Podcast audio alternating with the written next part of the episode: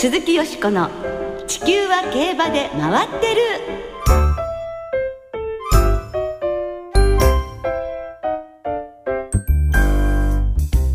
皆様こんばんは鈴木よしこです。お元気でいらっしゃいますか？地球は競馬で回ってる。この番組では週末の重賞レースの展望や競馬界のさまざまな情報をたっぷりお届けしてまいります。今夜も最後までよろしくお付き合いください。そして今日ご一緒してくださるのは木和田敦アナウンサーです。どうもこんばんは。よろしくお願いいたします。よろしくお願いいたします。ですけれどもね。そうですね。お元気そうで何よりでございますけれども、はい、先週の月曜日ですが私先週というかまあ今週ですね。そうですね。3日ですけれどもね。今週の月曜日に12年ぶりに盛岡で開催されました JBC に行ってまいりました、はい、非常に豪華でしたけれどもね、えー、メンバー豪華でしたし、えー、ちょうどもう紅葉が見頃で、はい、それはそばら素晴らしいあの紅葉だったんですが、はい、ちょっと北風がね強くて寒い中しかしたくさんのお客さんに、えー、あの詰めかけてくださいまして盛り上がりました。えー、レディースクラシックはサンビスタ、はい、えー、そしてスプリントはドリームバレンチのクラシックはコパノリッキーがそれぞれ優勝し JRA 勢が制したということですけれどもね。そうですね。コパノリッキーの強さ、それからスプリントの浦和のサトノタイガーの頑張り。光りましたですね。もうね、本当に印象深く残ってますね。えー、そして4日にはオーストラリアで行われましたメルボルンカップ日本のアドマイヤラクティが出走しました一番人気に押されたアドマイヤラクティは手応えよく2番手を追走していましたが4コーナーの手前でずるずると後退し最下位に敗退レース後心不全のために休止しました。びっくりしましたね。ショッキングなニュースでしたけれどもね。本当にショックですね、はい、あの無事に帰ってこられなかったのとっても残念ですねまあ、海外でレースを順調に使うというのは本当に難しいことなんだなと改めて痛感いたしました。はい。えー、そして日本ではまさに秋系は真っ盛りですけれどもね、この後今月久々にターフに戻ってきます。後藤弘樹騎手をお招きしてたっぷりとお話をお伺いいたします。どうぞお楽しみに。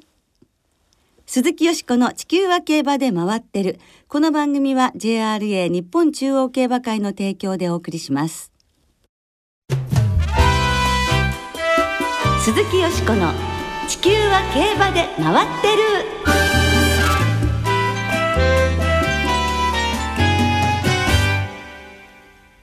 復帰まで2週間。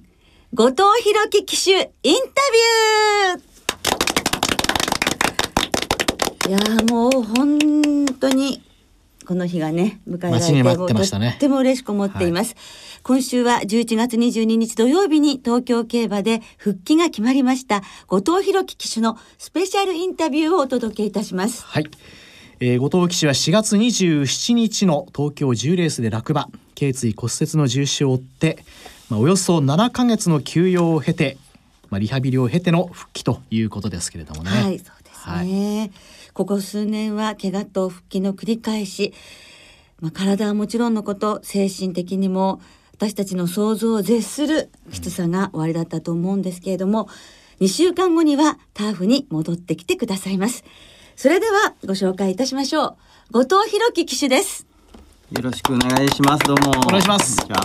こんばんは。よろしくお願いいたしますねようこそ忙しい中ねスタジオまでお越しくださいましてどうもありがとうございます。そしてねそして本当によく大怪我から立ち直って、えー、復帰にこぎつけてくださったなと思います。これね本当元気なお顔拝見できて、体も本当になんかこう筋肉のついた引き締まった肉体を備えてらして、うんはい、なんか眩しいです。本当によく戻ってきてくださったと思いますが、うん、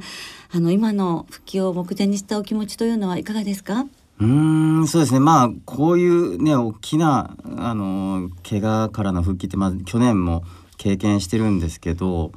ぱりまあ去年は比較的その希望に満ちたというかやっとこれで復帰できるぞってもうこっから先は自分はもう大丈夫だって思いながら、あの復帰してたんですけどやっぱりそれがまた続いて今回もってなると。前回ほどはその楽観的にはというかね、やっぱりこう慎重になる部分本当にその明日どうなるか分かんないぞっていう気持ちではいますけどただやっぱりあのそこをね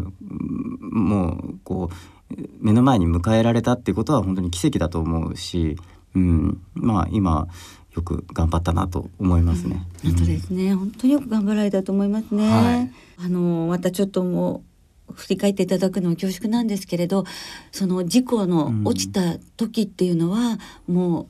う何か覚え意識はあったんですか？いやあの地面につく直前までの記憶っていうのはあるんですけどまあ本当にその気を失うっていうのは今までどんなに怪我してもなかったんですよねその意識だけはあったんだけど、まあ、今回ばっかりはね意識も飛んでたしうんその救急車の中で気がついてっていう。うんその時はどんないやもうその時はもうでもパニックでしたね。あのまあ、もちろんその僕が前回その首をその大怪我して手術をしてるっていうことももうみんな知ってるんで、えー、もうあの体を中もう縛られた状態ですね。その担架にあの体が動かないような状態に縛られて、えー、で、まあ、その中でこう痛みとともにその気がついてで何が何だか分かんない状態でもう本当に錯乱しててでもう。うんなんか救急車の中ではもう暴れてましたね。なんか痛いのと苦しいのと、その怖いのとっていう、うん、恐怖もね、痛みっていうのは首です首っていうよりはもう腕でしたね。うん、腕から下がもうとにかくその、なんかまあ岡部さんも同じような経験をしたことがあってこの間そんな話でこういう感じだよねっていうのであそうそうって思ったのが、もう腕の皮をこう剥がれ剥がされたような、うん、痛みですね、うん、もう何にも触れられたくないっていう、うん、ようなもうその神経がこうむき出しになったような状態、うん、っていう痛みがね、うん強かったですね首っていうよりは。病院に行ってからもうまずはそうするとな何です何をさ痛み止めいやもうその時はあのとりあえずレントゲンとかその CT を取って、でまあそこではもうある程度その少し冷静さを取り戻して、うんでまあでもその時やっぱりこう家族の顔を見た瞬間に、うんなんかやっぱりね今回はもうやめようって、うん、あのやっぱりこう娘が生まれた後、うん、だったし、えー、うん、それまではなんとかねその子供のためにかっこいいところを見せるんだみたいなその物心がつくところまでは、うん、頑張るぞっていうようなそのかっこいいジョッキーのパパでいたいみたいなことを思ってたのが、うん、なんか今回はあなんかこの娘のなんか成長をこうもっと見ていたいみたいなその成人式も見たいし結婚するところも見たいしみたいなののまあ親の気持ちっていうの方がジョッキーよりは強く出てしまって、えー、うん、たらそのこんなまあ死んでられないぞって、うん、死にたくないってやっぱり思ってしまって、えー。えー、うん、でもうやめたいなってやめようかっていうような気持ちっていうのはねそこで一番最初に出たかな。うん初めてそういうふうに思われたんですね。どれぐらいの期間でこうもう一度また戻ろうっていうのはうんただねもうそこからやっぱりこう腕が動かない状態っていうのが長くというかあの、まあ、最初は落ちた衝撃というかで一時的なものだろうと思ってたんですけど一向にその力が入らない状態っていうのがずっと続いてしまってでまずその無知が持てなかったですよね。でその状態じゃまず馬に乗ることジョッキーになることっていうのは不可能だしでもまあその状態でリハビリの病院に移ったんですよね。だけどやっぱりそのリハビリの病院に移ったってことはリハビリをしなきゃいけないしじゃあ何のためにリハビリするのかって言ったらもちろんそのジョッキーとして戻るためにリハビリをする普通にこう一般生活をするために戻るそのリハビリをするんじゃなくてまずはそのジョッキーとして復活をするんだぞっていうためのリハビリに映ってるときっとそのファンは思ってるはずだし、ええ。うんだからやっぱそこに移った時に、うんまあとりあえずそのやれるところまでやらなきゃっていうのは、うん、一応その形だけでもあの復帰を目指すっていううんつもりであのやりたいなっていうかそのリハビリの期間は。ええ。うん、まあでもそれで無理だったらもう無理だなっていうか諦めなきゃっていう覚悟はしてましたね。うん。うん。でもまあそのリハビリっていうのが、うん。あの一言で言ってリハビリって言っても本当に大変だったリハビリだったと思うのですけれど、うん。約4ヶ月間、うん。あのどんな風にリハビリをされてたんですか？一番の目標っていうのは無知が触れるようになること、うん、まずそれがその馬に乗る格好はできたとしても無知が持てない無知が触れないっていうじゃあもう話にならないしでもそこってなかなかもう言葉でしか伝えることができなかったりするんですよね。そのお医者さんにも今これあのどういう感じなのってしびれがあるのがどれぐらいしびれてるのって言われても言葉で伝えても伝わり方ってなかなかあの的確にもいかないしもうそこはもう自分で感じていくしかないんだけどでもやっぱりその動かないっていうその自分の体が動かない指が動かないとかっていうのはまあ今まで経験したことがないことだったし毎日なんかあのスプーン曲げをしなきゃいけないというかねそのスプーンが曲がらないスプーンをひたすらこう念力を送って曲がれ曲がれ曲がれって言ってるような感覚で自分のその腕にこう訴えかけながら動け動けみたいな、うん、そういう感じでまあとりあえず動くところからトレーニングをして、うん、で一番最終的にですね、一番最後にやっと腕が動いてくれたっていう感じ。うん前回のリハビリも大変だったと思うんですが、うん比べてみるとどうなのでしょうか？うーん前回の時がまあやっぱり前回これだけやれば大丈夫だって思ってたのにまた同じような怪我をしてしまったってことでそのお医者さんもショックを受けたしうんあれじゃまだ甘かったんだっていう認識を持って今回は前回以上のことをやろうっていうのでうんまあ本当にお医者さんのそのチームとしても一生懸命取り組んでくれてたしまあそれに僕も応えなきゃというか、うん、その裏切らないように、っていうので、まあ、1日本当に6時間7時間、やってましたね。うんあの特に厳しい、まあ、リハビリの中でうん。これは厳しかったなっていうのはございますか、バイクその自転車を漕ぐうその器具があったりとかその綱を登るような機械があるんですけどええ。それがねこう1分間3セットとかあとその自転車を漕ぐにしても自分のその極限のマックスの力で10秒漕ぐっていうのをそれを10セットとかっていうのがうもう無酸素運動なんですよね。でその無酸素運動をするトレーニングはもうほんときつくて、うん、なんかこう全然その出したくないのにええ。勝手にその悲鳴が出てしまうというかそのへえ。もう叫ばないとう体もいられないよね。うん、でまあ今というか今回やっぱりその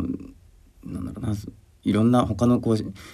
材とかも入ったりとか、えしてて、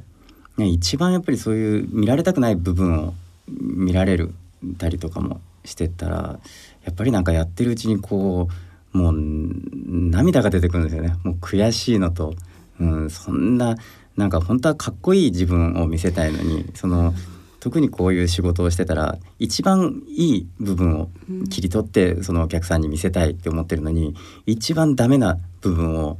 見せなきゃいけないとかっていうのがもう悔しくてうんたまんなくてななんかその時はやっぱり辛いなって、うん、なんでこんな仕事ししなきゃいけないんだっていうのは思いましたね。ねでも本当にあのリハビリをそういうふうに重ねられていよいよ先月4日に塩原温泉病院を退院されまして8日には美穂の乗馬園で164日ぶりに馬に乗られました、はい、そして久々の馬の背中どんな風に感じましたか？まあ一番最初によく聞かれるんですよね。そのこんなに怪我してその次怖くないって聞かれて。で今回ばっかりはやっぱりそれで怖くないよって言える自信がなかったんですよね。うん。だからそう思うかもしれないって思いながら乗ってみたんだけど、やっぱりでも楽しかったんですよね。うん。なんか自然とあの馬に溶け込めたというか、うん、でもっと早くちょっと走らせてみたいなっていう気持ちが出てきたりとか、えー、うん。っていうのはまあすごくこういい、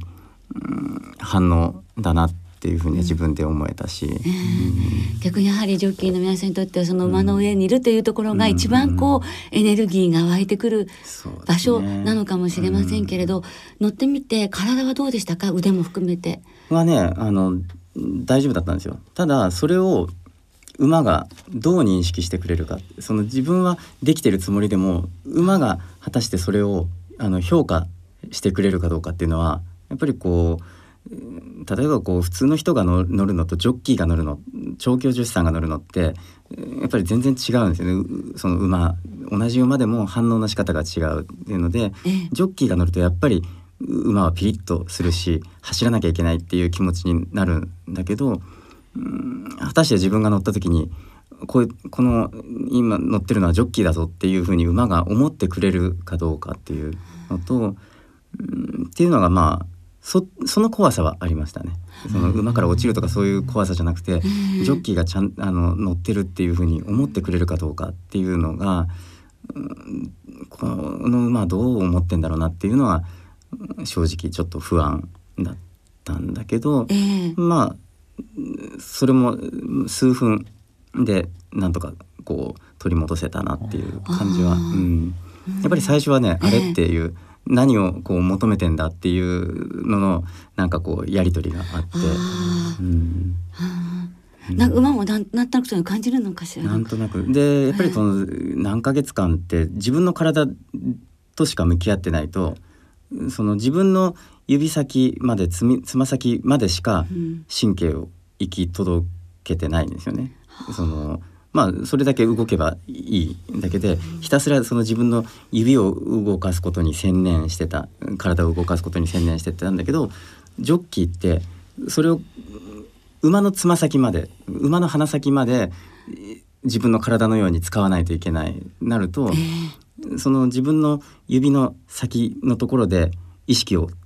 そのストップっていうか止めちゃったらダメなんですよね。そこから先の馬の手足その鼻先、頭の先まで自分のその意識を伝えきれないといけないからそれを忘れてましたね最初は。うん、手はもちろんのこと足もそうですね、うん、お尻を感じるとか、うん、そういう4本の足を感じるとか、そういうことも蘇ってきた、うんうん、それは我々にはわからないことですもんね。本当にね。そういう自分の、ね、指先が動けばもうそれで OK っていうわけではないっていうことですもんね。うん、馬が何かじゃ例えば虫がこう寄ってきてかゆいっていうのとかをどういう状態というかねそれも馬の痛みかゆみも自分の痛みかゆみのように感じないといけないから。うん、それですね。改めて伺ってみるとそうですね。ねあの初めてなんか感じることもありますね。そうですね。えー、その感覚本当わからないですからね。そうですね。はい。あのそしてこれからこのその後ね調教にも乗られるようになって、はいうん、そしていよいよ復帰間近ということになっていくのですけれど、うん、その話はまた次回そうですね。あの聞かせていただきたいと思いますので、はい、またよろしくお願いいたします、はい、よろしくお願いします。今日はどうもありがとうございました以上後藤騎手のインタビューをお届けいたしました。来週もどうぞお聞きください。鈴木よしこの地球は競馬で回ってる。ここからは週末に行われる重賞を展望していきます。その前に先週予想したレース天皇賞秋を簡単に振り返りましょう。レースを制したのは北村博騎手騎乗5番人気のスピルバーグでした。道中は後方でじっくりと構えて4コーナーで一気に外からまくるように進出。上がり3ハロンメンバー最速33秒7で一気の差し切り勝ちを決めています。はい。藤沢和夫調教師北村博騎手はともにダンスインザムードで勝ったビクトリアマイル以来8年半ぶりの G1 勝利。スピルバーグは初重賞制覇を G1 で飾ったということでこの後はジャパンカップに出走予定ということですね、はい、どんどん強くなってアメリカに遠征してほしいな。スピルバーグなんて絶対本体歓迎されそう。そうですね、ね、向こうでも人気が出そうな名前ですからね、ね、はい。えー、よしこさんの予想はその天皇賞いかがだったんでしょうか？ディサイファーだったのですけれども、残念でしたね。状態良かったということですが、えー、前が詰まりましたね。そうですね。うん今週こそ頑張ります。はいえ今週は重賞がなんと5つもあります。え土曜日には東京で慶応杯2歳ステークス京都ではファンタジーステークスと京都ジャンプステークス。日曜日には東京でアルゼンチン共和国杯そして京都では都ステークスが行われます。盛りだくさんですね。東京の2500メートルの芝コースハンデ戦 G2 のアルゼンチン共和国杯をそれでは展望していきましょう、はい、今年は春の天皇賞で3着と構想しました北港ブレイブダイヤモンドステークスを勝ったフェイムゲーム。再三重賞で上位を賑わせています。ラブリーデイなど18頭で争われます、はい、6日金曜日正午現在の東京の天候は晴れ。芝コースダートコースともに良のコンディションです。なお東京は明日土曜日から天気が崩れ始めて曇り一時雨の予報となっています。ではよしこさんのこのレースの見解をお願いしましょう。はいハンデ戦で難解ですね。難しいですね。はい。そんなね、本当ですよね。そんな中ですね、フェイムゲームを本命にしたいと思います。はい、春の天皇賞と宝塚記念挑戦して6着だったんですけど、一流馬と揉まれてきた経験というのがね、うん、さあこの秋。ものを言うはずなんでございますよ。はい、それで心身ともに強くなっているということですから、ええ、ああの驚くようなロングスパートを披露した東京競馬場なら改めて期待したいなと思います。ジョッキーも乗ってますからね。そうなんですね、ね、はい、はい、ですからフェームゲームからいきますね、はい、そして相手は一番気になるのがスーパームーンですね。これ東京では掲示板を外したことがないんですが、えー、唯一このメンバーの中で東京で参勝してるんです。あ、三つも買ってますそうなんですよ、はい、なんか一昨日の夜ってスーパームーンだったの、うんね。だからまあちょっと時期もいいじゃないの。ミラクルスーパームーンとも言われるとかなんか言ってましたけどね。その情報僕は知りませんでした、はい、すみません。ということでちょっとね季節柄もそうかしらと思って、はい、まあ相手はスーパームーンなんですが、はい、ですから3番から11番のスーパームーン15番の北港ブレイブ17番のラブリーデーの3点に生まれんで流したいと思います、はい、清田さんえー、僕は7枠13番のマイネルメダリスト、まあ、前回は新潟で大敗しましたけれどもね、はい。えーまあ、その前東京で目黒記念勝ってますし、ね、そうですよ、ね、東京コースに代わって改めて走ってくれないかなと思っております。はい、ね、ぜひアルゼンチン共和国杯期待しましょう。来週は G1 のエリザベス女王杯デイリー杯2歳ステークスの展望を中心にお届けいたします。お聞きの皆さんの予想もぜひ教えてくださいね。お待ちしています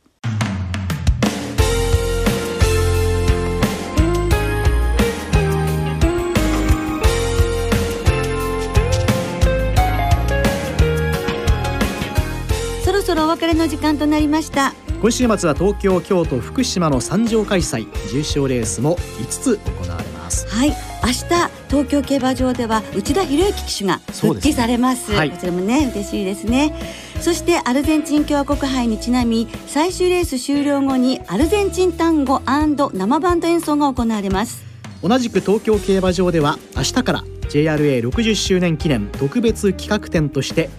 文豪競馬を書く語り機を開催いたします。トルストイやヘミングウェイなど世界を代表する文豪たちが作品の中で表現した競馬のシーンを厳選。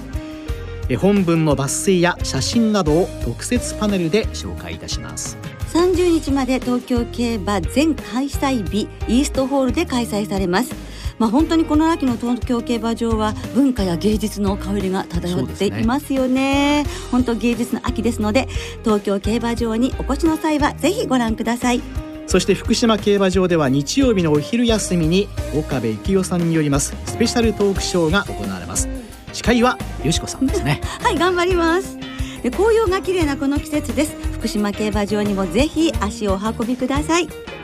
では週末の競馬存分にお楽しみくださいお相手は鈴木よしこと。岩田敦でした。また来週元気にお耳にかかりましょう。鈴木よしこの地球は競馬で回ってる。この番組は JRA 日本中央競馬会の提供でお送りしました。